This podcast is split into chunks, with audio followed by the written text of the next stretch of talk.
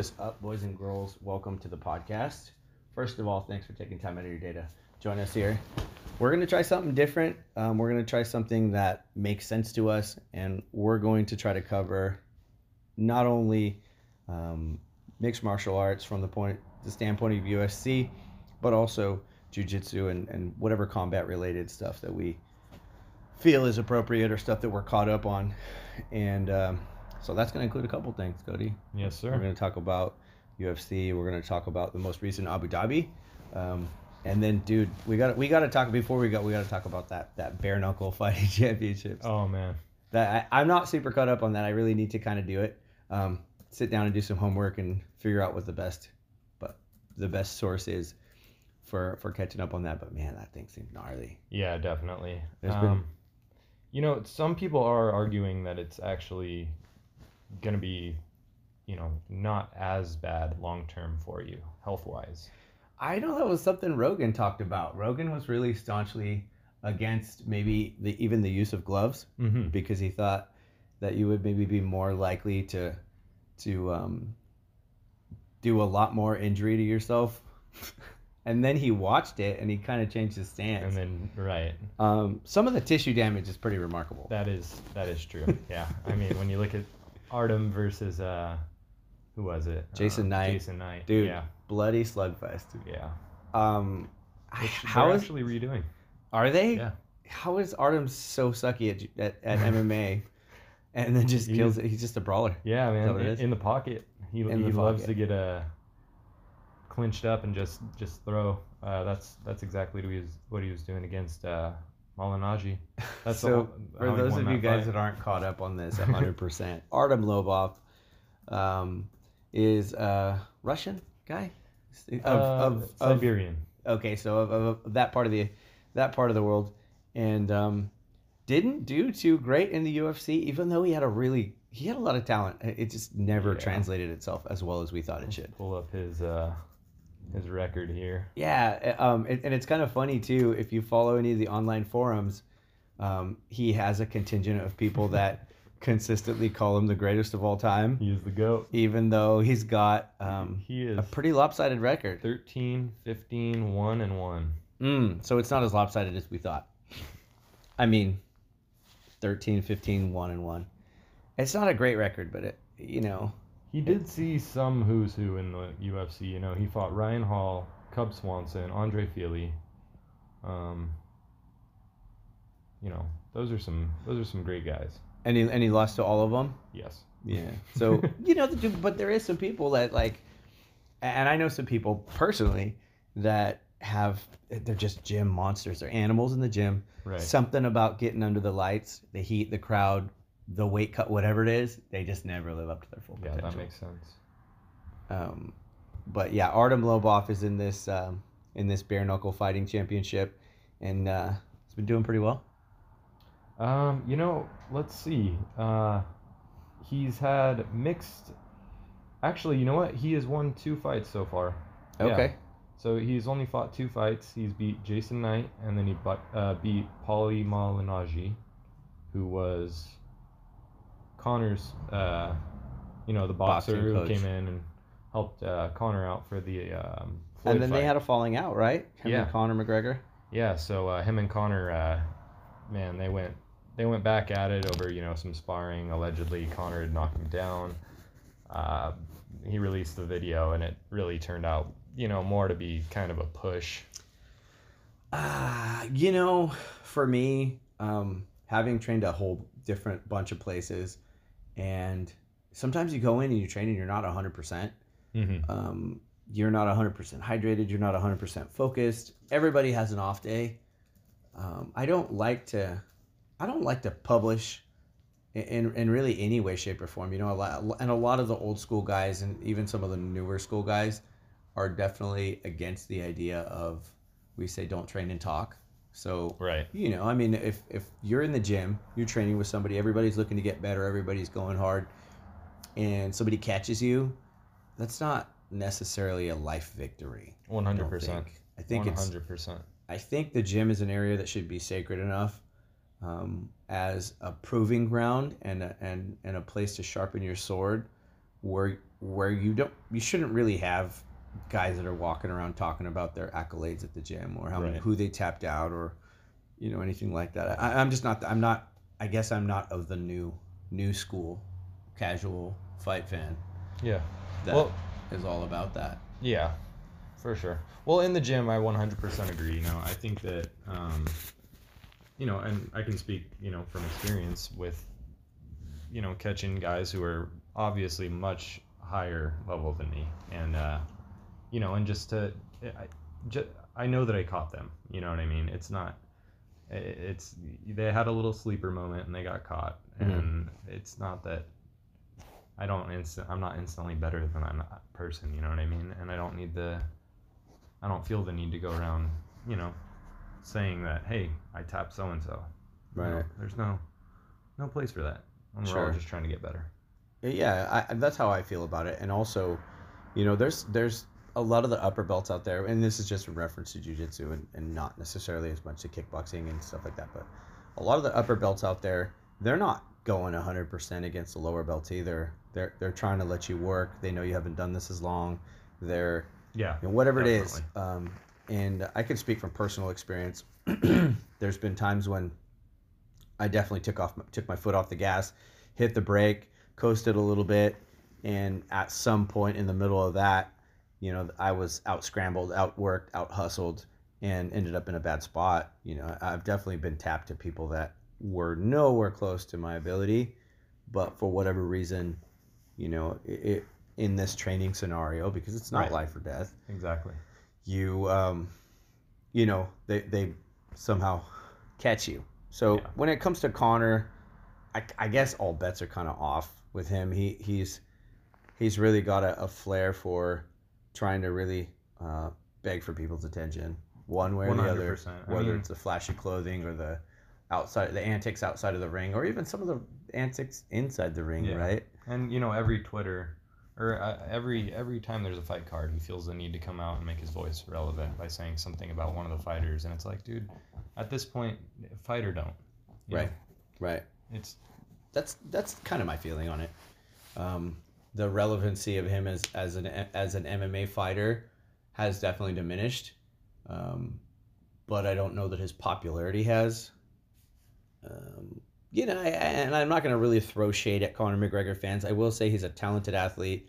He did some really cool stuff.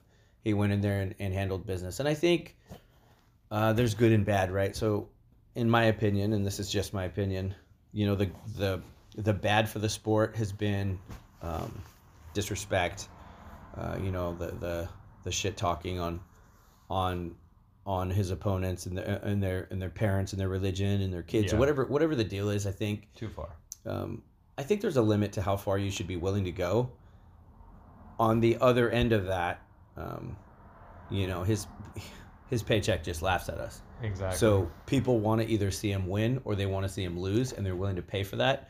So he's um, he's sold his integrity for notoriety and for for that paycheck. And you know, who's to say it's not just a hundred percent an act?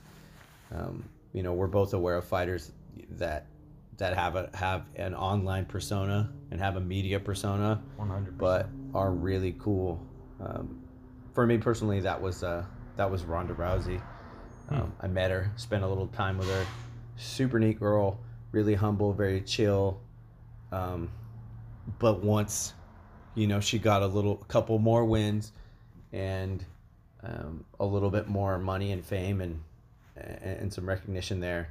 It really just seemed like the personality changed up, and I didn't believe that was her. I didn't believe that was her at the core. that whole like do nothing bitch. Yeah, I just, yeah, like I mean, I, I understand that you have an ethic that you work by or that you live by. I get that. Um, yeah, but when it comes to being disrespectful to people, I feel like there's some. We should maybe draw the line somewhere. Uh, yeah, like the uh, what was it before the Holly fight? She was yeah, she was just feeling on top of the world, you know, putting her you know her hand in Holly's face and Right. Yeah. So whoever's listening, guys, I want to apologize first off for the the road noise you hear. It's kind of it's a warm day today, and I do have the windows open. Um, it was either that or bring a fan in and just hear the fan constantly. Um, so let's let's go back here and uh, and talk about um, this this bare knuckle boxing thing. Um, we kind of we kind of drifted away, talked about talked about Artem and and Paulie Malignaggi and Mhm. some gym stuff here, but um, uh, so while we're on the topic, maybe who who do you think you would like to see? That's maybe not even in this in this league. Who do you think would be a fun matchup for for this bare knuckle boxing thing, this championship that there is? In the bare knuckle, Sure. I mean, I, like if you if you had your, if you had your dream matchup, like would you want to see Fla- Francis Ngannou versus oh god. someone in there? Put him on the moon. yeah, I Um, mean, no, I mean honestly, I I think, I think you know the top level athletes, uh, you know, of the Uf- UFC need to stay in the UFC for now. Um, Agreed. I I think that the whole you know bare knuckle thing is for you know retired fighters. Do you feel like it's in some ways like a almost a step back or a de-evolution from the respectability that the sport has sort of has really kind of scratched and clawed to gain as a legitimate you know as legitimate athletes as a legitimate sport as something that there's that's now available on espn that you're seeing highlights of do you feel like this is kind of a step backward for that One hundred percent. Yeah, I think that you know, um, it's it's appealing to the you know the just bleed you know fan base. That's it's the people who just want to see people standing and banging, blood everywhere. It's it's you know, maybe that's why I got into the UFC. You know, Mhm. uh, for the exciting, just crazy brawls. But you know, I I really like MMA for fighting and you know the the kind of uh, camaraderie between fighters. Like I, I love that at the end of you know when Jeremy Stephens just now when when he fought Yair, they had some bad blood going into that fight, mm-hmm. and then to see them you know hug it out after was uh it just it's nice you know. Absolutely. Yeah, there's a there's there's an element of of camaraderie. There's an element of respect that you can't help but have for somebody that shared the cage with you with you, shared the ring with you, put it all out there, did the same kind of work you did, win, lose or draw. That to me is uh, it's a beautiful moment in that way. Right. Yeah, we've seen it, you know, multiple times. We've seen it with, you know, Conor and Nate when they had their second fight. Uh, that war, that five round war. Sure. Yeah, and then the, the with the bare knuckle thing, I, I you know it it's very easy to look at it and then just say, well, um, you know, this is this is barbaric, this is ugly, this is maybe maybe something akin to, to human cockfighting or something that's Right. um, dishonorable or whatever it is. I, I can see that contingent, and especially coming from the people that already don't um, support mixed martial arts or don't understand it. I've had a number of people tell me when they find out that I used to be involved in it. Um, wow, you know, you seem so nice. You seem like such a nice person. you used to um, be a fighter? No way. yeah, sometimes people um, will struggle with that. right. But you know, this bare knuckle boxing. On the other end of that, you know, to, to completely um, change gears on, on what we're talking about, I can see the contingent of people that is not in agreement with what's going on Mm-hmm. and doesn't like the idea of two people just in there trying to beat each other to death with their fists. Um, but I think there's also the element of of us being being evolutionarily being scrappers, being fighters, Right. being um, of that just being a part of our makeup. Uh, the competition aspect, the man to man fighting. Um, I think that's always something we've always had in us. The struggle there. One hundred percent. I but you know, and that's the only difference is is the gloves, right? And then obviously they're they're boxing instead of you know, no takedowns, no uh, legs, no uh, kicks. I mean, so it's it's really um, it's I think MMA, you know, Bellator, uh, UFC. I think they have found a good balance in glove size. What, eight, eight ounce, correct?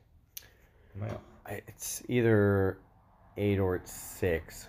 I know that the UFC uses four ounces. That's what I used to use is the four ounces. Um, so, yeah, it, it, it's a reasonable thing. Yeah, so you know, because I think in boxing, four ounce. Wow, I can't believe I didn't have that. We're gonna need to edit that. out. Boxing is using like a 16 ounce glove, you know, sometimes smaller than that. Yeah, man. And so, you know, it's a giant, it's a much bigger target coming towards your head. It's going to hit you much more often, much harder. Sure. Um, what is it? You know, from a larger surface area is going to cause more impact on your head Mm-hmm. over with force coming at you, right? Whereas a lighter is going to cause more of a popping Plus the impact, you know, the, the weight of the glove itself. Right, exactly. Yeah, so when, when you wind up, yeah, that's adding all that extra weight to the force coming. So I think that boxing is far more dangerous. I mean, there was there was just a death in boxing, wasn't there? This, There uh, was. Uh, this there, weekend. been there's been a number of them over the years. The the comparison that I kind of use when it comes to boxing is is really my own experience, but that's been every almost every time I left from a good sparring day, I definitely had a headache. I was Right, definitely right. hurting. I've definitely fallen asleep in my car after a hard bo- boxing session that I probably shouldn't have. I, there's a possibility I might have had a concussion at the Oh, time. Um, and you know, a lot of the when it when it's MMA versus boxing, um, with mixed martial arts, I find that your that the the force, the damage gets distributed pretty well, um, for the most part, um, uh, between leg kicking, knees, you know all that stuff. Right, It's, right. in boxing, it's there's a pretty heavy emphasis on the head, right. jab to the head, jab Probably to the head. You know, head, when somebody actually goes to the of body, Right. when somebody goes to the body, it's like, oh yeah, well, it's a nice body shot. There's not nearly as many. It doesn't seem like there's as many. Yeah, as much y- impact. You'll on see a you know a body shot KO every once in a while in boxing, but uh, yeah, definitely not the uh, the norm. Uh, speaking of body shots, what do you think about uh, Yair Rodriguez's body shot? Uh, were you able to uh, catch that? I I did I did see it. Um, man, Yair's got some kicks on him. So at this past this past uh, Friday, um, the the UFC held a rematch. Right, it was a rematch Yes. after the first one Rematch in Boston. in Boston. So it was a, a Friday fight night. Those are kind of been more unusual these days. They haven't put on as many of those as many of those fight nights. Yeah. But um, so there was some bad blood, right? Let's just to catch people up on it. There was a little bit of bad blood, and that was because in their original matchup, that was only a few weeks ago, right? Yes. Um, there was About very very early on. weeks. There was an eye poke that happened, an accidental eye poke, mind you, and um, you know, Uh, Twenty seconds in, I want to say. Yeah, it was really, really, and it was a main event. So, um, Yair Rodriguez uh, was fighting Jeremy Stephens, both really great strikers, both really high level athletes, and it was a pretty anticipated matchup. A lot of the, a lot of the, you know, um, hardcore fans were really excited about that matchup.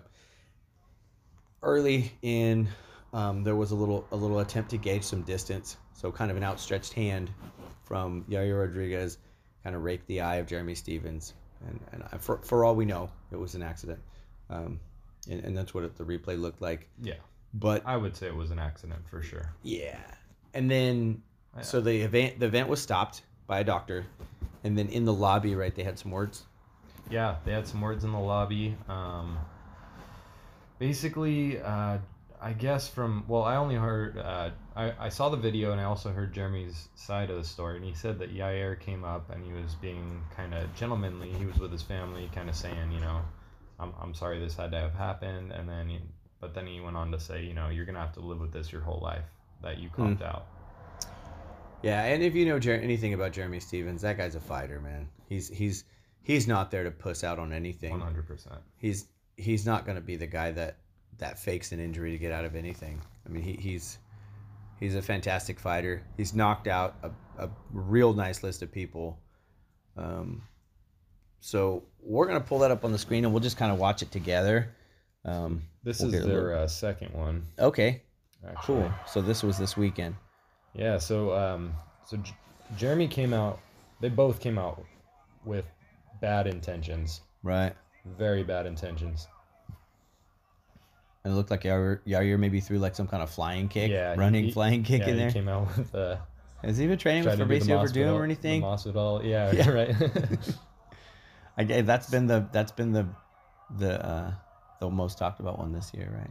Askren versus. yeah, th- I would have to say that's got to be the uh, the biggest. Yair with a nice elbow on the break. Stephens kind of walking in. Hands are low, a little low there though. Yeah. You I, th- I think the commentators uh, actually ended up talking about that, about him keeping his hands too low. so low. Yair goes So, to that lead man, leg Look at that. and then lands that he- a nice stiff jab. Yair's fighting out of the southpaw position here.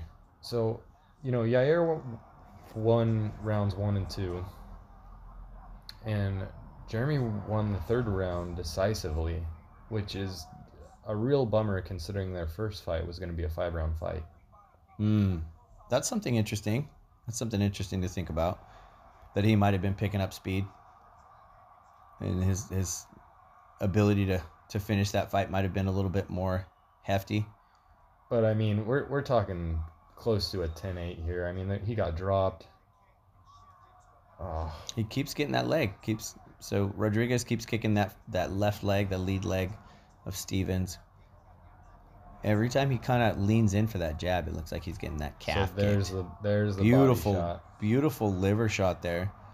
Swarmed on him. Looked like he put a lot of juice in trying to finish up. He's hammer fisting. Yeah, that's that's actually probably what gave uh, Jeremy the the edge going into the third. It was that cardio edge. He's really yeah, he looking to get him out of there. Exhausted trying. That move he just pulled right there, that back step, is a, is a pretty high level jiu-jitsu move. I've kind of been wanting to teach it. Man, he So he's that could have been stopped. for sure. I've Yair is I- swarming on him. Th- Stephens is could have been curled up in the stopped right corner. now. He's now he's going in trying to get a shot. Now he's in turtle position, and Yair keeps putting the hands on him. I'm actually really surprised they didn't stop it. Marc Goddard's one of the best in the Yeah. business. He's a great referee. He's uh he's got a really good idea of when you're still in it. Like he wanted the Darce. Yeah, he looks like it. He's oh going wait, for no. looks he's going for some kind of guillotine here, Yeah, maybe a ten finger against the cage. Stephens is coming up on a leg, and uh, but he's still kind of on one elbow. Yeah. He's definitely getting teed off here, and we're three and a half. We're three and a half minutes left, so he's got plenty of time to work. Yeah, so you know, decisively won the uh, first and second, I'd say. But Jeremy actually uh, had some success at the end of the second here, which was surprising. Never count that guy out. You Yeah. know, he's a he's a he's a gamer. Right now, he's up against the corner, the bottom of the cage, and Yair is dropping left hammer fists on him. He looks like he's just defending, kind of in a half guard position, like a Z guard position, wanting to come up on that on that right leg. While Yair looks for the Darce from there, which is not an impossible position. He just needs to get a little deeper, needs to scoot his head back, pop that right hand through uh, behind the armpit, underneath the armpit. Now it looks like Stephens is coming up and out. He kind of used the cage a little bit as a as a second And post. then he, he's mad after this. Very cool. Once again, guys, we're kind of doing a play-by-play commentary on the second fight between Jeremy Stephens and Yair Rodriguez uh, that just went down this past Friday, a couple days ago. I really hope they won fight of the night for this. They they definitely deserve the uh, the bonus. I mean, Michelle Waterson and uh, Joanna, that was a great fight. Has the back. Look at this, Jeremy. uh, Like, man, Yair's just scrambly, huh? Yeah, he is. He's a he's a pretty athletic guy. Man, the triangles right there. If he can get his left foot out. Now he's on his back. So Stephens got the takedown on a little bit of a slip there. Uh, pressured in. Yair's now on his back. He's got he's got his right leg up and over like he's looking for a triangle. Now Jeremy Stephens has worked his left hand through. He's looking for a little bit of ground. Man, it's and so crazy. This, this it's, it really is a game of inches, huh? absolutely. And I even mean, right one of those here. elbows, so he's now he's got he's he's he's about halfway to the triangle here. So he's got one arm in, one arm out. He's got his hands clasped behind his neck to control his posture, and he lost the Ah. position. He got his hips a little far out. Jeremy Stephens is putting putting some hands in between the guard here. Great round though. Yeah, that I mean, was. some See, a lot of action see, here. he he. Twenty seconds left. I thought he hit him. I thought he need him in the head right there when I was watching it live. Could have been the shoulder. Yeah, So now Jeremy Stephens has has uh, Yair pressed up against the fence, and he's putting some hands on him. See, so people were saying that that that he decisively won the first and second, but I think the second round was a little bit closer with the end there. I mean, yeah, I would give it to Yair, but Still, Yeah. still for sure. Maybe a little more time controlling the, the round.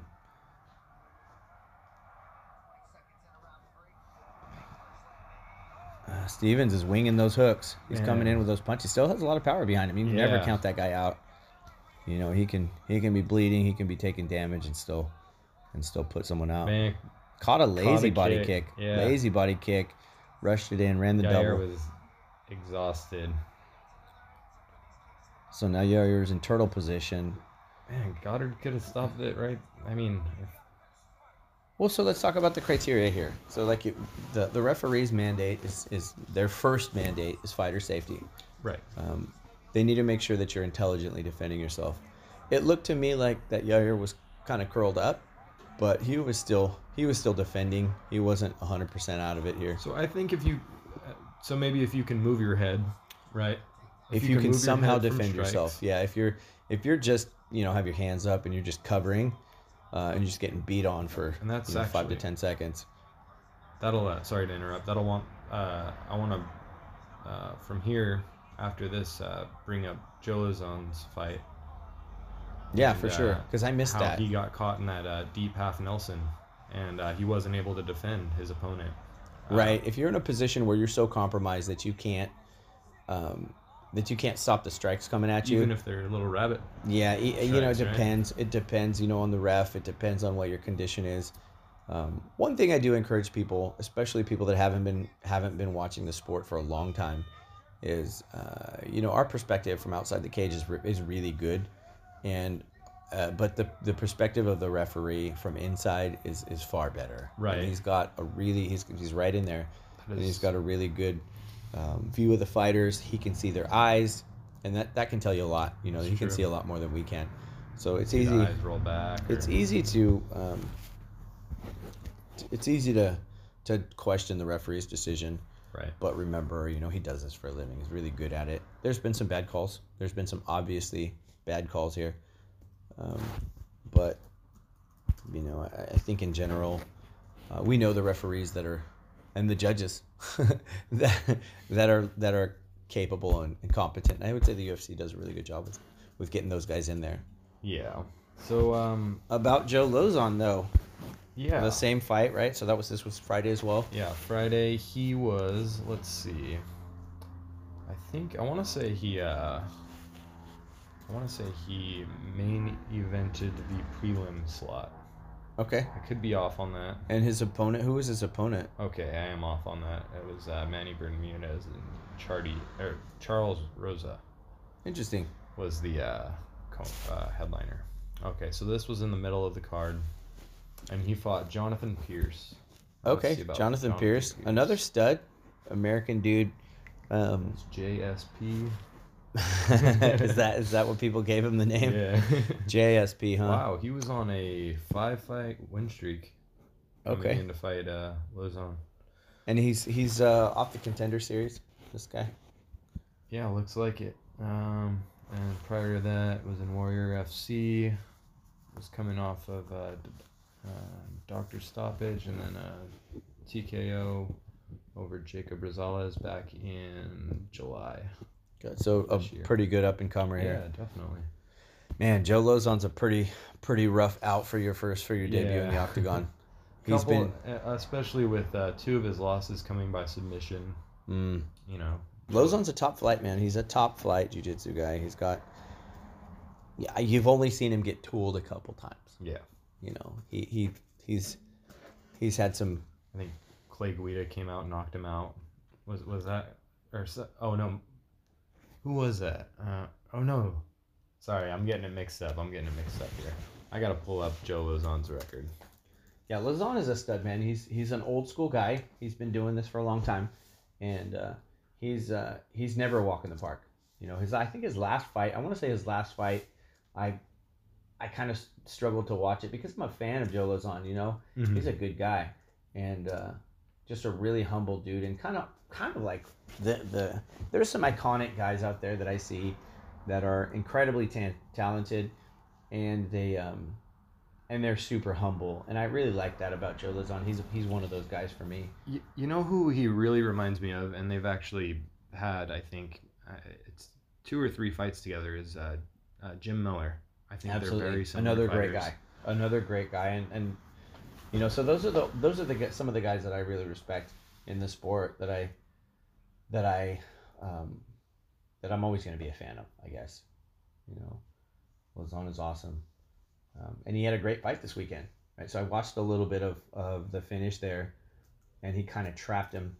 He Yeah, trapped him against if I can get that against the here. cage on the ground there and had one of his arms up in a really nasty position and, and he wasn't able to defend the strikes.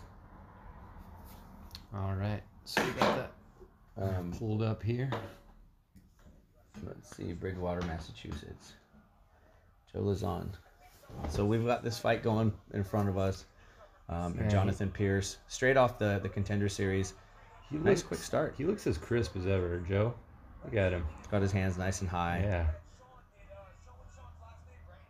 Popping that nice jab in there right away. He's Trying to get Ooh. off first. Beautiful left hook. Good exchanges by these guys early. Pearce also looks good. He looks comfortable. He's changing levels here. Wow. Nice left hand from Lauzon there. Yeah, Really I actually didn't even get to watch Oof. this whole fight. I only got to watch the uh, finish. So Lauzon doing good work. He's got a lower back body clinch. Are these uh, double underhooks? No, he has the. Uh, Yeah, he's got yeah he's got a, he's got an under over and under, but he does have the elbow trap real low with that left hand, outside leg hook, and just walks right into the mount. So, Took him down against the fence here. oh man, vicious elbows. Jonathan Pearce it tried to belly out here, and he got his arm caught because he because Lauzon had the underhook, and it's just a nasty position because Lauzon put the hooks in. anything like that. So a really common way that guys will try to defend themselves, and you'll see it a lot, is once they're getting taken down, they try to belly out. So they got all four limbs on the ground, and they can try to either scramble somehow out or uh, Granby out, something like that. Right. And uh, they do sacrifice some back position here, and absolutely Joe Lauzon capitalized on that. Didn't let the arm free, and um, Herb had to call that. I mean, yeah, you know, so that's another thing is when you you get in a position where you're taking shots, and you you can't defend that, um, something like a um, a mounted crucifix, right? Right. Um, that's a real common one that people get their arms trapped in and they Do you see? struggle it. like hell, and they can't get out of it. It happens. Um, you know, it'll happen sometimes inside control. Sometimes it, there's different ways to to get a hold of people. But man, congratulations to Joe Lauzon. Yeah. So let's Awesome see. fight there. He's uh, he's only 35. You know, Dana's saying that he wants him to retire. Hmm.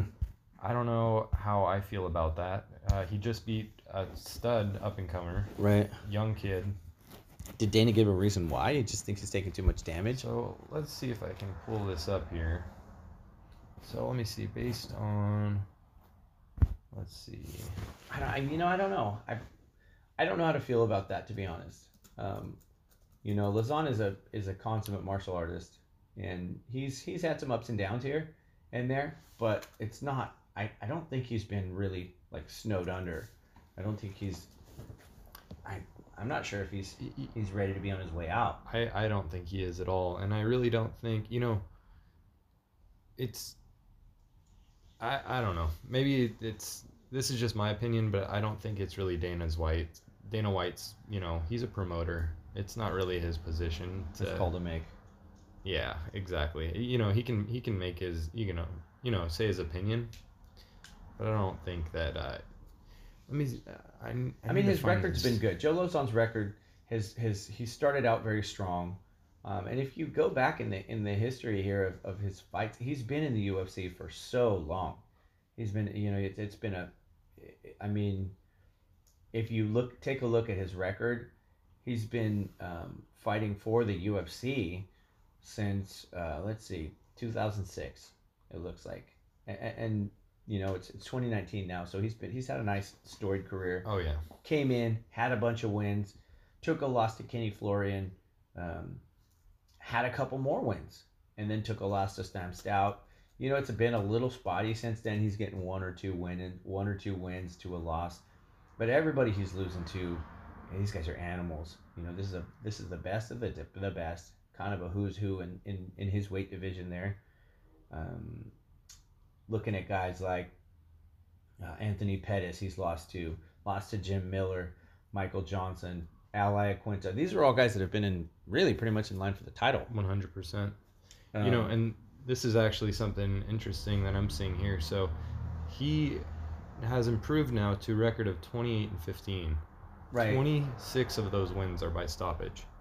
That's unbelievable. That's unbelievable. I mean, he's a really so.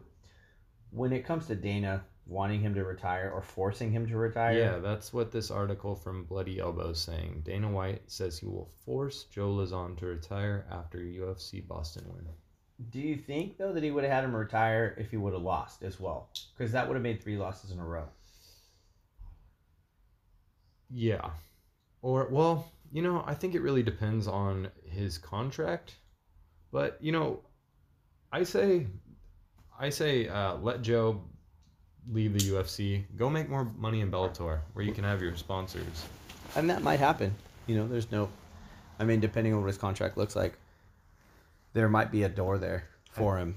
And so certain people have done it, right? There's been really, really top of the food chain guys that have that have switched organizations, and and now they seem to be, for a better term, you know, living their best life. Yeah. Right? You guys like got guys like Mighty Mouse that just, I mean, yeah, he lost the title, but he was still one of the greatest of all time. Pound Oh yeah. He, most title defenses ever. Who knows Mhm. if that'll ever be broken? Gegard Mousasi, another top, Mousasi. another top flight guy. Rory MacDonald. Yeah, these are so that you know it's not out of the question. I mean, you you could you could potentially force Joe Lauzon to retire from the UFC. You know, I think I think Dana White has enough pull to do that. I don't know if he's, I don't know if once again if it's his call to make though, as far as just hey man, hang up the gloves, unless and this is entirely possible, um, unless Dana offers him something else. You know, like uh, like when Matt Hughes retired, he he got uh, a position with the UFC and he was mentoring fighters and and he had something going on there. I think same with um with uh what's his name? Forrest Griffin. Sure. He, he's like a he's like he's like the head of like eight HR for uh, I don't know. Right, He, he's still in like all the at the Performance you know. Institute Yeah, exactly. Yeah. So if I mean, so if if Dana's gonna force you to retire and he's not offering you anything for it, um, fuck it, Joe. Do your thing, man. Yeah. Do your thing. If you still want to fight, you're a fighter. I don't think anybody but you can make a decision. You and your wife, your family, if you're a married guy, um, make that decision. You know, nobody should be able to make the decision for you. Now, I agree. um, now if 35 years old, man. he's still got some, he's still got some fight in him. I would say. You know, DC DC's 40, still fighting. He's he, he's gonna go out and fight uh fight Stipe again for the third time. super dominant guy. Super dominant guy. Now there's some fighters right that we've that we've just they, they should they should definitely hang up their spurs. There's some fighters out there that we know that that have been that have, it's been time for them for a while i think. Yeah, um bj penn. Bj penn for example. That is unfortunate. um, man i don't I, I think a lot of a lot of fight fans a lot of people that even the casual fans sometimes these days remembers bj penn from the glory days but we're not we're not really nobody's clamoring for him to fight um, he's he's got a number of of losses in a row Let's see. he still keeps one, get- two, he still keeps three, getting fights. Four, five, six, seven in a row. Starting with Nick Diaz back in 2011 and ending with Clay Guida in May of 2019. so um, so eight years of losses. I'd really like to hear. Yeah. I'd really like to hear Dana's Dana's um,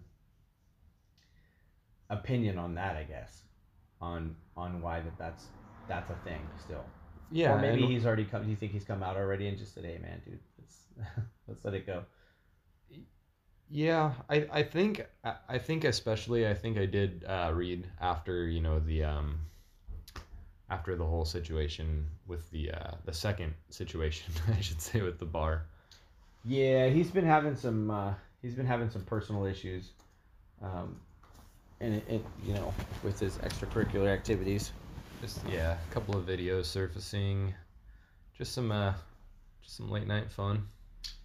I yeah, you can call it what you want to call it, right? Um, I mean, his last win in the UFC was was back in 2010. That's a long Matt time to go without a good without to a good a good win.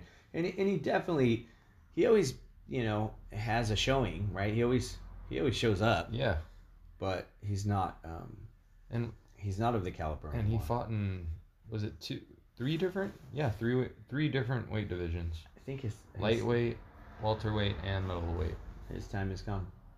i agree Now here's here's an uh, an interesting one for you. Yeah. What's your opinion on just? I mean, he's he's 16 and 14. Why don't we just have him fight Artem? that is a that is the perfect fight I mean, why not? dana make it Dana, you're listening. You're not gonna be listening. It's fine. Never mind. Forget what I said. Um, oh yeah. So like that's you know, I- as far as as far as somebody making the call for you, you know, I, I don't think anybody should be able to to be should be able to to make that call for you yeah for sure As far as hanging up the gloves. But but if you do happen to do it, Joe, damn, you've had a, an amazing career. He's probably had a whole lot of fight of the night bonuses. He's oh awesome. yeah oh yeah you gotta find the uh, guy. All right So on to uh, on to a couple other things. Um, yeah what do you think about uh what do you think about dillon danis in general ah, you know, switching gears here to, to, to just jujitsu, right? Uh, Dillon Danis. So Dillon's, um, from what I understand, one of Marcelo Garcia's first black belts. He's he's he's, uh, he's out of out of Marcelo Garcia's academy.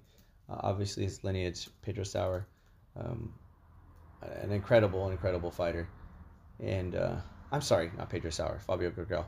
Um, you know, uh, in order to even just live and train in that gym, you you've got to have a good a good skill set. And Marcelo is one of the most his Dylan Dan is one of the most respected coach is one of the most respected guys in the game.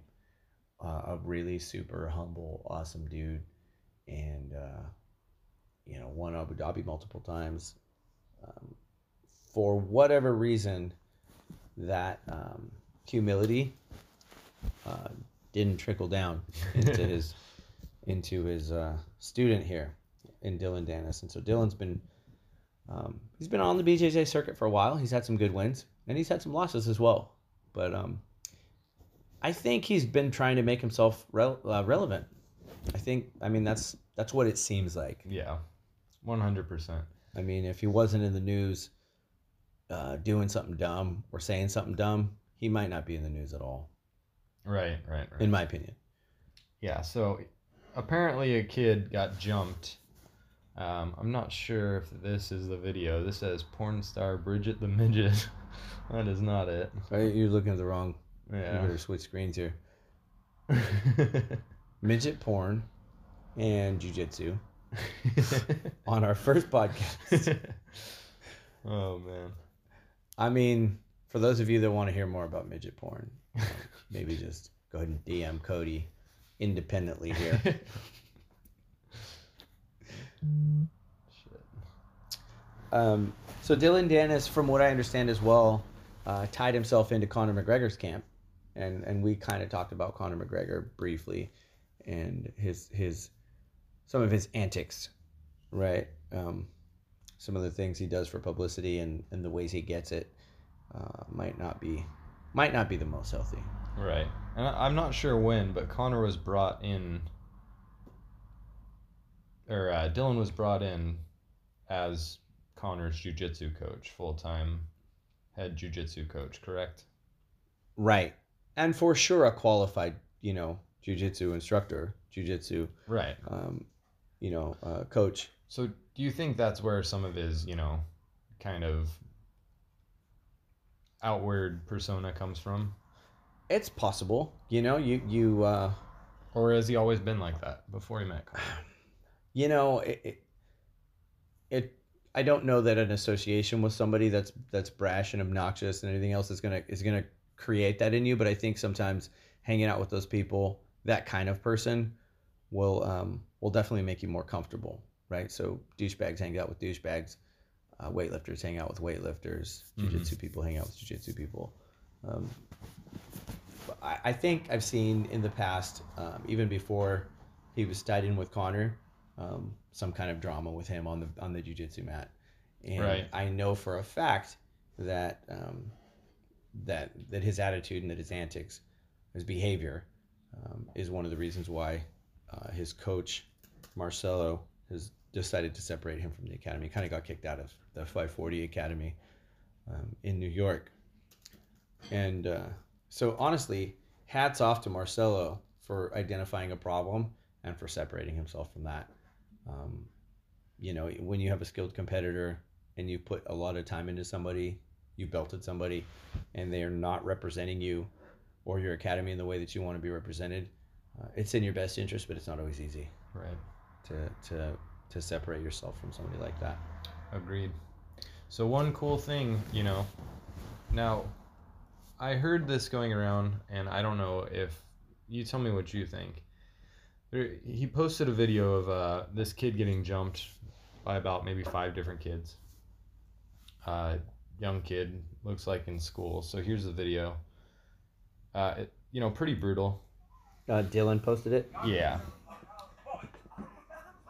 And uh, Kind of locker room scenario. yeah, here. exactly. So they're in a locker room. Um, it's a kid, maybe five, four other kids, mostly one, but all his other friends are kind of standing around, you know, making sure that uh, they can get off on him if they need to. So he's getting jumped. Yeah, he's gets taken jumped. down by one kid in particular. It looks like he got mounted and somebody's ground and pounding him. So Dillon Danis says, if anyone knows this kid and can put me in contact with him, I will give him a free private jujitsu lesson or free private jujitsu lessons for the rest of his life. Hmm.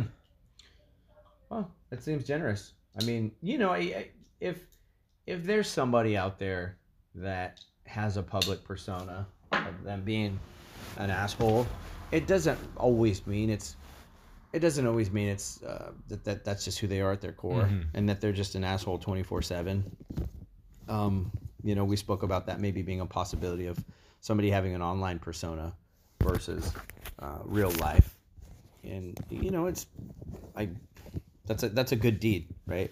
Yeah. Offering to pay for a random person's jujitsu um, lessons or Oh. to give them lessons for free because you've seen them being mistreated. Um, it's a pretty benevolent thing. That is really cool. You know, and uh, something that bothered me is he posted the screenshots between them, and I thought that was kind of douchey.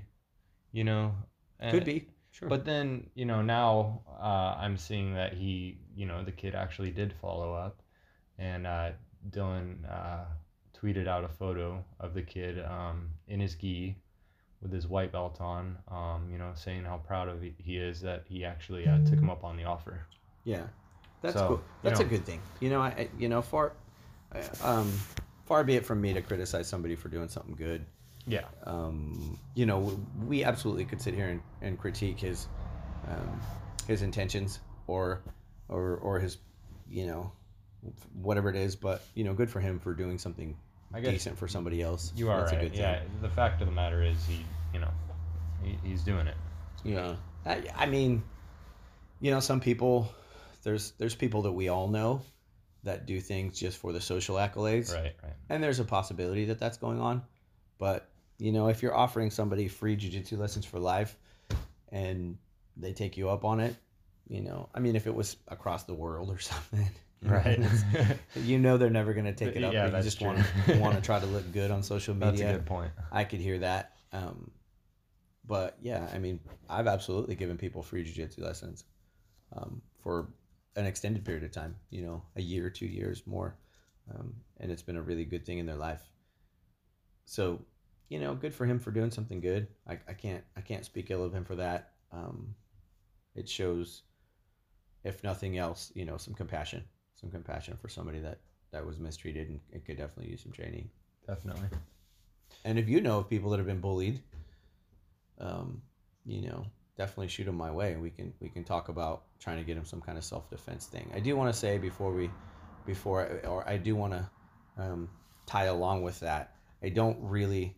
I'm not a super huge fan of, of a lot of, of teaching like a one day seminar thing. Um, I think I think self defense. I think jujitsu. I think combat is uh, is a lifelong is a lifelong endeavor.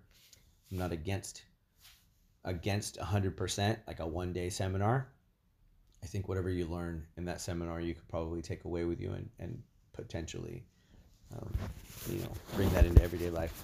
But um, I do want to remind everybody that if you're uh, if you're one of those people, um, do yourself a favor, get into a gym, train regularly. Uh, one thing people don't don't um, bear into mind a lot of times when they're when they're talking about doing a one day seminar, a one time self defense class is that when you actually need that self defense, um, you're you're more than likely going to need something that's second nature to you, and, and it will not become second nature to you by via one day class. You may learn something you can use. Hopefully, you learn something you can use. Um, and I know some really really fantastic instructors that offer, um, you know, one day seminars and self help kind of things. Uh, and, and, and I know they've helped people in the past, especially if you get a big class in. You know, you're shooting that shotgun style approach. Hopefully, you can you'll be able to impact somebody in a positive way. But as far as being second nature when you're in an emergency situation, when you've got the adrenaline going, everything else, um, you know, it's really going to be in your best interest to to train regularly. Um, even if you feel like you don't have the time, there's probably going to be a point in your life where you you will wish you had. Right? There's going to be you're going to be involved in or see witness some kind of situation where you could maybe lend a hand or or help yourself and um, you know you want to be you want to be equipped to do that you don't want to go in there with you know one little technique that you learned at a one day thing and uh, and count on that to save you it just might not yeah and not you know not to mention the health benefits of uh, getting exercise uh, and that goes you know leads into mental health as well um, you know helping with uh, you know day-to-day anxieties um, just getting frustrations out um, i think is just a great thing that you can do um, with uh, jiu-jitsu a lot of people feel like martial arts you know the gym is kind of their happy place. Yeah you know that that's somewhere they can go where they can get those good endorphins going get that get the exercise going that they want that they need and uh, improve their quality of life that way. It, it really is addicting because yeah the, how i feel after you know like a hard roll i don't really uh, i've never had anything that really can compare to that um, yeah there's It's a really- great there's feeling. no feeling like that It's a great feeling. you feel elated and just like lifted and just you know like you really achieved something.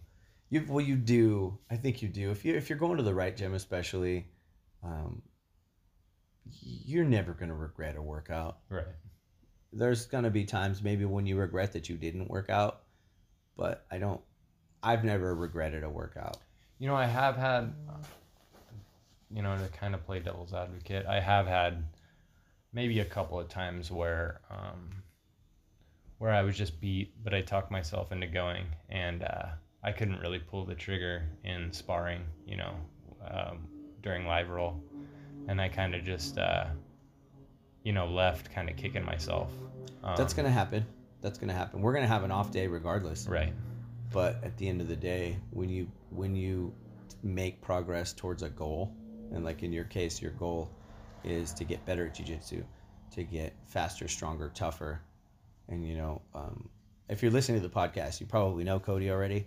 But if you don't you know cody's the smallest guy at my gym. Um, you know he's he's not the biggest not the strongest but um, he's committed to it. And that's I think that's bigger than that's bigger and better than just being athletic. I think it's bigger and better than being, um, you know, having a couple techniques you can hit here and there. Being committed to it and having having it as a lifestyle, and that goes for a lot of things. That Yeah. goes for that goes for a lot of martial arts. That goes for a lot of exercise endeavors. Whether it's running, um, you know, boxing, whatever it is, you know, being committed to that is is just a healthy. It's just a way to to have a healthier lifestyle and we're all going to have those off days we're all going to have those days where where we feel like we get crushed where you leave exhausted where you where you in jiu-jitsu you get tapped out a lot. Everybody smashes you. Um, i think that's character building man. For me it is. Right. it feels like it feels like No, I, when I agree 100%. Um, and I, I had posted this on Instagram some time back that, uh, like, I, I think if anyone really wants to, you know, anyone, if you're feeling tough and you feel on top of the world and you had never done a jujitsu class, I think you should because you will be humbled very quickly. Um, when you realize that you know someone much smaller than you can put you into submission Right. pretty quickly. Yeah, for sure, for sure. There's a there's a there's a definite humbling element to it, and you know I don't I don't like to use the word empowerment too much. I think people abuse it. I think people use it for the wrong things, but um, you know, in my capacity as working security and keeping people safe, Mhm. there's a real there's a real element of empowerment to it, because you know that regardless of uh, how scary the situation is or what or what you the kind of fears that you might normally have as an untrained person or even the kind of naivety that you have as an untrained that you could have as an untrained person um, aren't there you're able to be more effective with your job and you can confront situations that that uh, might not be a great idea to deal with if you're if you're not trained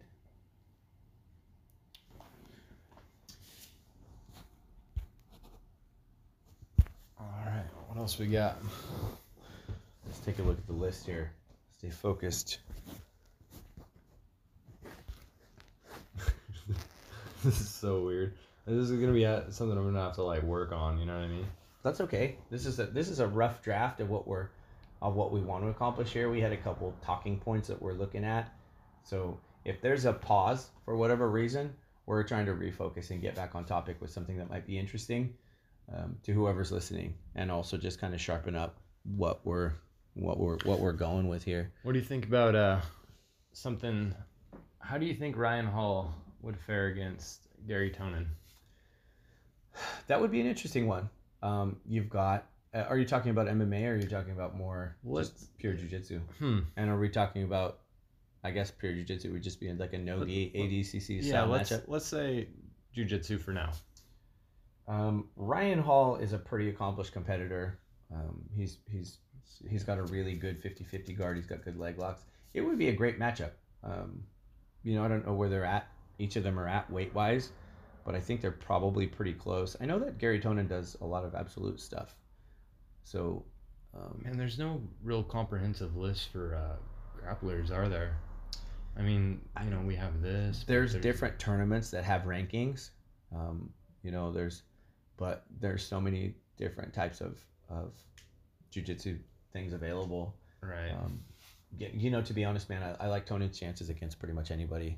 I don't know if you've gotten a chance to watch his match with uh, Rousimar Palhares, um, but they had a match, and uh, I believe it was Polaris um, a year or two ago. And uh, man, if you're not familiar with who, with who Rousimar Palhares is, he's a monster. He's a, a physical freak. He looks more like a bodybuilder than um, than a fighter, and uh, he's a scary dude and very well very well noted for his leg locks and uh, i guess at times his, his reluctance to maybe let go of them. Um, so we um, we uh, they call him toquinho. And basically he's like a what is that? Like a, a tree trunk a tree stump. He's built like a stump. I guess that's a good way to good way to go about it. But um, you know, he had a grappling match with Garry Tonon, um, and Oh. they went back and forth, it and it He was uh, BJJ. it was incredible. Um, yeah, I I really thought that uh, that it might it might be a lopsided affair, but it, it wasn't lopsided in the way that I thought it was going to be. I think uh, Garry Tonon uh, definitely put some um put some uh, some fear into him. Definitely had him had him in trouble more times than not. Escaped everything Palhares had, and at the end there, it looked like Palhares was exhausted and couldn't get much going, and Tonon really dominated that match, that submission match. Now, was this at Polaris? Correct. Okay, Correct. back in 16. Right. So it's been some So- years. And that went to a draw. It went to a draw only because in that organization, um, they didn't count points. I believe it was a submission only tournament. But had they done the points thing, um, Gary. Tonon would have absolutely won. Wow. Okay. When it, so when it comes to him fighting, you know, uh, in a jiu-jitsu match versus Ryan Hall, I, I would say I give Tonon the advantage. I would, you know, and at this point he's, I think he's a bigger guy, and I think, and I know that he competes more frequently in jiu-jitsu, so I'd, I'd have to give him that. All right. if it came to uh, mixed martial arts, there might be a disparity there. There, there definitely would be a disparity there in striking. Um, Ryan Hall's a lot longer. longer, he's got the kicks. Yeah. Tonon is still a little rudimentary when it comes to his striking. He's still working on that, and he's pretty young in his mixed martial arts career. Oh yeah, He's Uh, done well. Three but- in. Yeah, he's done well, but he's not. Um, I wouldn't say he's an accomplished striker. Um, Ryan Hall, uh, from what I understand, is also like a black belt in, in Taekwondo. He's got really flexible legs, and a pretty competitive jiu-jitsu guy. You know, um, so I would say in uh, uh, uh, as far as somebody that might win, um, I'd give the grappling edge to Garry Tonon, and probably you know the striking edge absolutely would go to um, would go to Ryan Hall. Uh, mix them together, and I think you got yourself a fight Yeah, for sure. definitely. That Uh, would be one of those one of those dream matchups. Yeah, yeah, one hundred percent. Different organizations. Uh, Tonon's with one. Uh, Hall's in the UFC, but uh, you know, I think they have talked about, you know, doing crossover promotional fights in the future. You know, Bellator is already doing it with Rizin. They've done some stuff in the past. I've seen some funny matchups here and there through the years. You know, there was there was that time years ago uh, in the earlier 2000s where the UFC sent over Chuck Liddell as a representative into Pride, um, just to kind of Oh, cross right. promote that, and that was a, you know, there's been some there's been some crossovers. Uh, I don't know how successful, you know, that uh, you know, and, and if you recall, I think also very early on, you had Vanderlei Silva coming into the UFC, Right, right. and he had From- that fight against Belfort, Pride, right. um, and he got he got. That was uh, Belfort's uh, coming out party, wasn't it? It kind of was. I mean, he has incredibly fast hands, and it appeared to be a little bit of an early stoppage, maybe, So, but another two or three seconds, and he might have put Vanderlei uh, in the dirt. oh, that's crazy. Going back to Bare Knuckle, they are rematching in Bare Knuckle FC. really, Yeah. Vanderlei versus versus Belfort, huh? Yeah, let me pull that up. So Belfort's completely done with the UFC now. Yeah, He's- he he's uh, retired? He retired. I think in his last fight was uh, Machida, right? Th- That sounds about right. I think Machida got it, that terrible, nasty front kick. right, that front kick knockout. Yeah, from hell, man. That thing was So, deadly. so if they're rematching Yeah, Um, that was his last fight. in bare knuckle, I would venture to say that they're both probably going to be on uh, on the Mexican supplements. Oh yeah, we're gonna get TRT Belfort. in uh, yep, here he is. Calls out. Uh, Vanderlei Silva calls out. Uh, Vitor Belfort. Let's see. So this was October fourth that I'm seeing Bloody Elbow posted this. Oh no, this is MMA Mania. It's, it's all under the SB Nation. Um, Well, okay, so if you're Belfort, do you take the fight, knowing that you won twice already? I probably would, without uh, just being able without uh, the drug testing. You know, he was it, when USADA came in, there was an obvious drop off in his physique, right? Right, right. Notable physical change. Yeah. So, you know, it's he can if he can be on all the testosterone he wants, and he, he's actually come he's he's come out saying that he would like to see testosterone legal in the UFC. Uh, that was him, or maybe it was Anderson Silva. I think Anderson was pretty against any kind of supplements. Okay. Um, but I don't know. You know, looking looking at the two of them as as people, as competitors, as athletes, as legends, really. Um, I don't know that I'd want to see it. I don't know that. I mean, I would. I'm sure I'd watch it. I don't know if it'd be a match I'd push for. Right. These are guys that are past their prime, um, and you know Vanderlei's taken a whole lot of damage over the years, and um, you know he even had to have his face fixed. They went in and removed a bunch of scar tissue. It changed the whole look of him. His nose looks different. He doesn't have as much Cro-Magnon look. You know they scraped out the inside of his eyebrows and stuff like that. Um, Belfort seems like he's a little happier with life. I don't know if maybe I just I follow him a little more on social media. but- Yeah, he, he seems real happy with his his German Shepherd and Yeah, he's, Just- just, seems like a it. family man Yeah, who's, just- who's very who's, who's who's satisfied with who he is and what he is. So I agree. if I'm Belfort, I don't take the fight. I don't know that there's a real win there for him. I think, um, you know, somebody fighting somebody that you already beat twice would be kind of silly, unless you need the money or you're just dying to compete again. Oh, he Um, beat him twice. yeah. So he beat Oh, him very early. He beat him very early in the early 2000s, and then more recently, maybe no more than Yeah. four or five years ago. Um, it seems like, you know, they, there's been so many events lately that it, it's um, so hard to keep up. that it, yeah, it's tough to keep up with what all's happened. Um, and but, you know, I don't know. I don't see a win there for me. For Belfort, you know, there's a real possibility too. Yeah, I think I think I think Vanderlei could flatten anybody on God's green earth if he puts the paws on him, right. especially bare knuckle. You know, he's going to do some damage. Um, so yeah I, I think that's kind of a kind of a higher risk lower reward thing for belfort if i had i mean my opinion personally Yeah.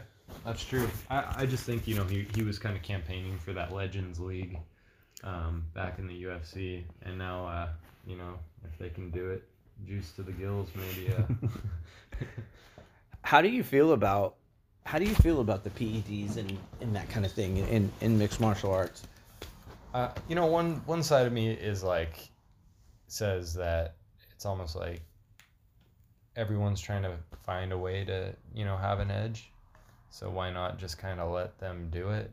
But then there's people who don't want to put their body through that, and they want to be clean and they want to do it the right way. which So- longevity wise makes some sense One hundred percent. um, Yeah. I it seems like it would be the way to go.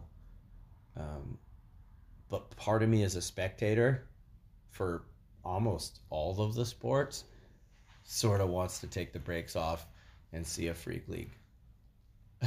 yeah. I don't know how much of that is me Well, just I'm- being just being a, a just bleed kind of fan. But I think if you could get if you I think if you could if you could cut loose and um, just kind of you know see what all you could do. See what you could do with the with the league. Um, it might be fun. So one other question i have for you. Since you saw this last fight this weekend is uh, the main event was dominick reyes versus chris weidman Chris Weidman. um, and uh, we covered it uh, really a little bit earlier in the podcast. But so, what's next for him? Do you feel like that he's a legitimate challenger for for John Jones?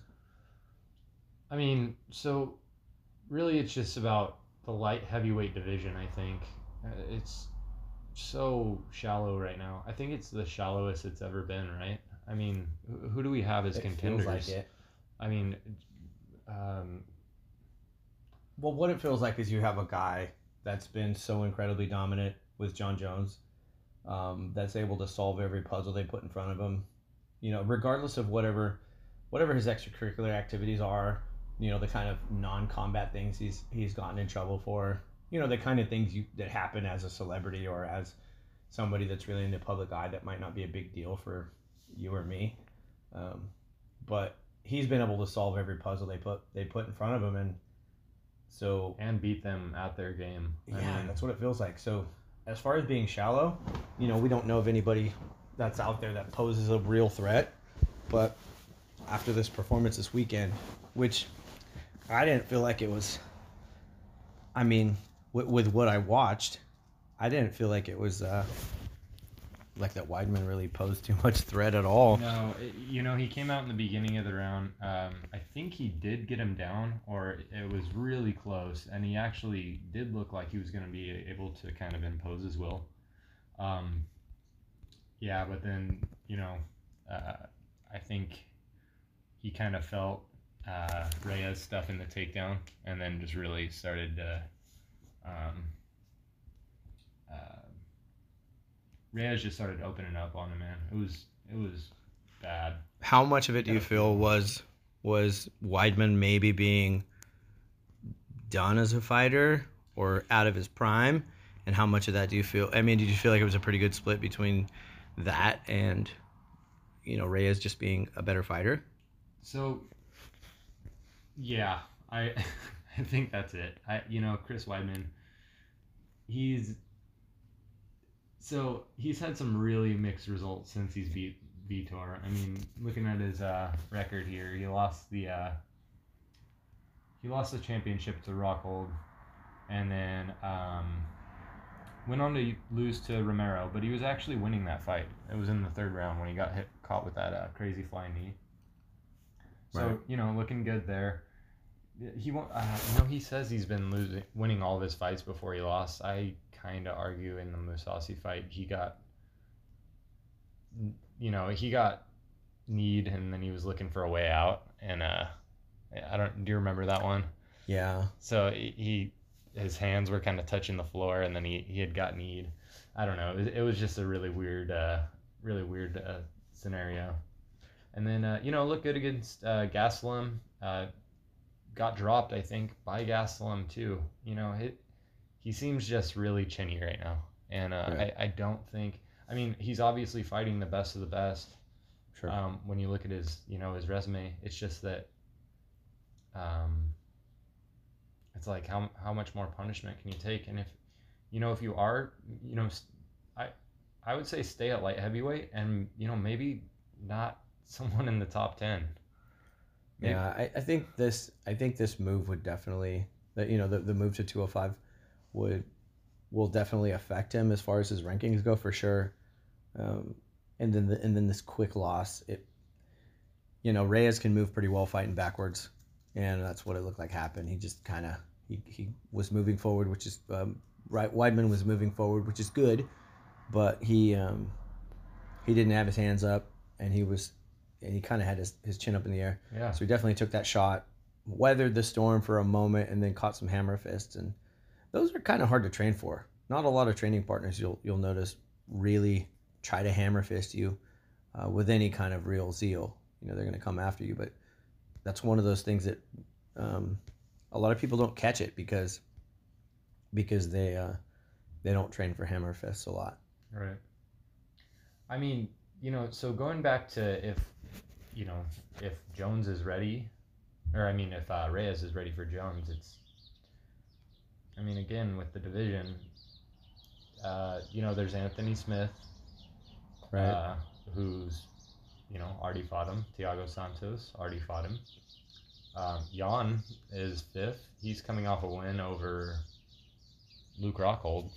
right. Um, but I mean, you know, that was Luke Rockhold's first fight at 205 as well. So I don't know if that's.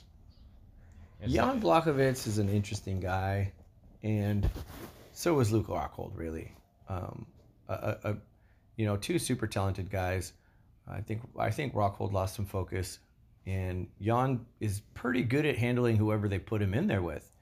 Um, but I wouldn't say that that was a great scrap. Um, you know, it- it's it's hard to say, you know, because it's speculating from the outside is, is one thing, and then being in there is the next. But um, I don't know that I see Jan being any kind of a threat to to Jones. Exactly. You know, that's what I'm saying um, as well. Let's see. His fights, let's see. He does have some wins by submission. I, you know, Right, he's a legitimate jiu-jitsu practitioner. He's a great grappler. if if he could get his hands on him, man, get him on the ground. But I mean, Jones is wrestling. Right, I just I and his know. length too poses a problem. I, I think they are going to give Reyes the uh, John Jones fight. I think John uh, Jones wants to be active. I think he's like making it a point to stay active right now. so I uh, guess the question to ask would be: uh, Does any part of you feel like that you would see Reyes as the the light heavyweight champion? Puncher's chance. Sure, That's about it. that's a good enough answer. That's, That's a about good all enough I answer. can give him really. Um, I don't really see anyone who can beat John Jones in the light heavyweight division right now. Um, you know, have maybe have Reyes fight Johnny Walker. That would be a good one. Oh, And how's know, Walker's he- shoulder healed up? Walker's Actually, he's uh, scheduled to fight Corey Anderson. That'll be an interesting one. So that'll be a, a So more of a striker, sure. striker versus grappler, kind of a matchup there. You know, um, yeah, I, I, I guess you're right when it when you're talking about a shallow division. I I don't see a division that's super shallow. I see a division that's got a lot of good talent in it, but not a lot of good talent that Jones hasn't dealt with Right.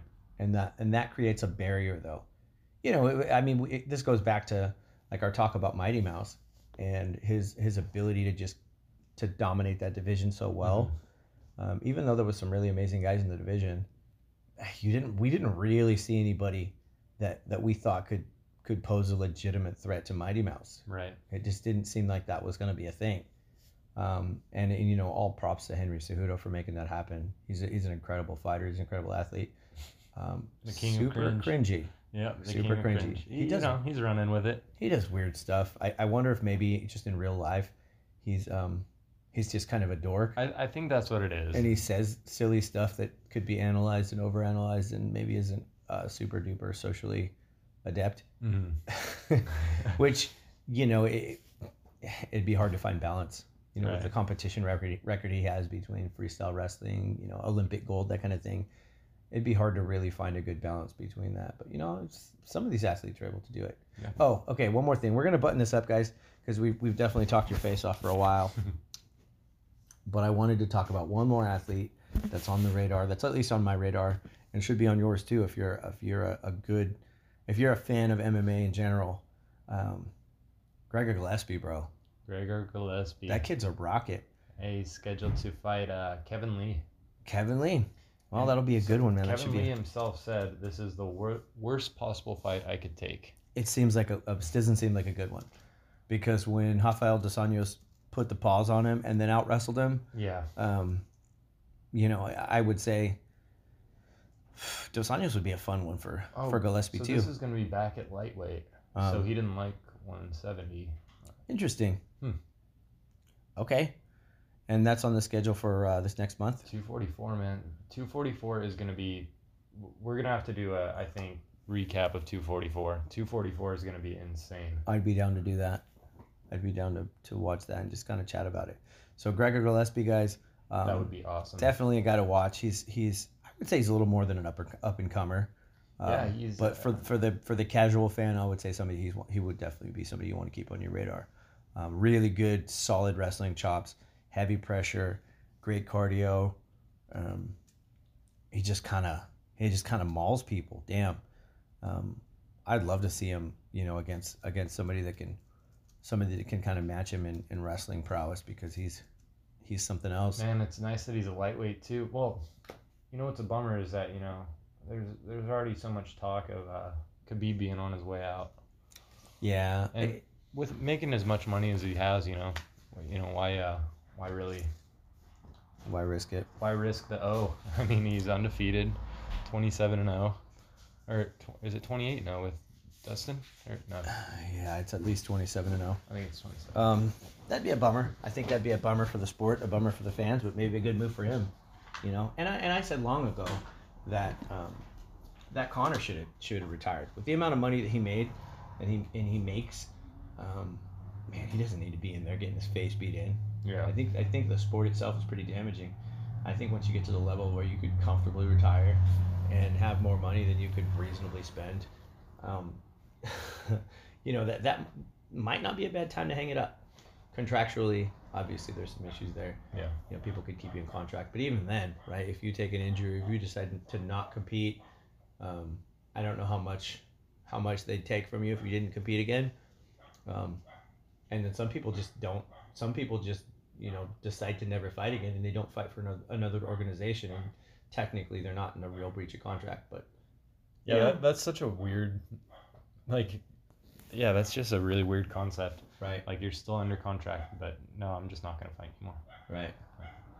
Cool, man. Well, Yeah. this has been fun. I'm glad we got a chance to sit down and chat.